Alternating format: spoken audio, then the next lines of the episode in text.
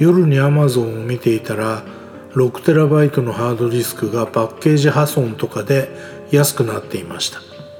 ついうっかり購入してしまいまして気がついたら Mac Pro 2006にセットしていました。それも2台も。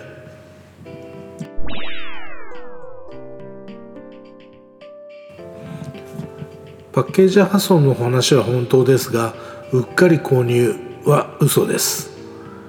もう1台は新品で同じ C ゲートをかなり確信を持って購入しました。届いた時には別の箱に入っていましたね。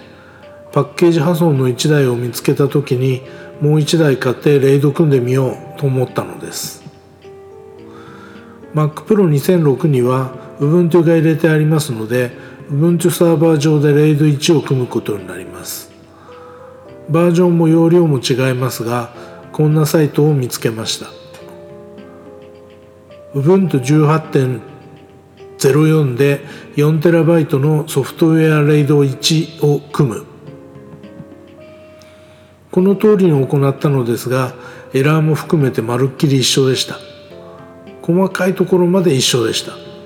違いがあるとすると Mac Pro 2006では増設したハードディスクを SDB と SDD として認識していたぐらいです「MacPro 2006」の G 音は正直かなり非力です。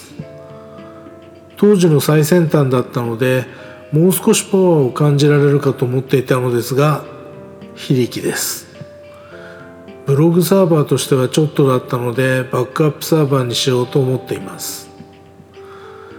メインのサーバーであるトゥルーナスサーバーの容量は 5.2TB 今回作った MacPro 2006サーバーは 5.5TB まるっきりコピーしても大丈夫です。しかし実はトゥルーナスサーバーの方には見たら消す動画がたくさん入っています。これは除外してやるとするとバックアップ系対象は 2TB ぐらいになります。これをコピーしておけば万が一トゥルーナスサーバーが壊れてもデータは残る計算です。他にも Mac に iMac に接続しているハードディスクのデータをバックアップする予定です。こちらはカーボンコピークローナーを使ってバックアップ先として指定します。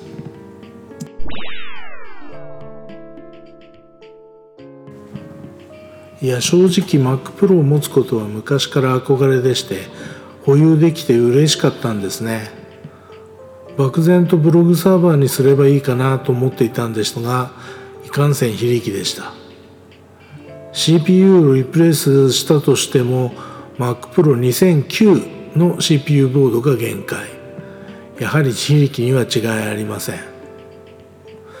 電源を入れずに飾りにするのはちょっともったいない。どうしようかと思っていたところにたまたま Amazon でパッケージ破損品を見つけたので MacPro 2006が 6TB を認識するかどうかわからないまま購入したんですね。認識してよかった。自動でバックアップするスクリプトはこれから書くんですがそんなに複雑なものにするつもりはないので大丈夫でしょう。気が向いたらスクリプトもブログにアップします。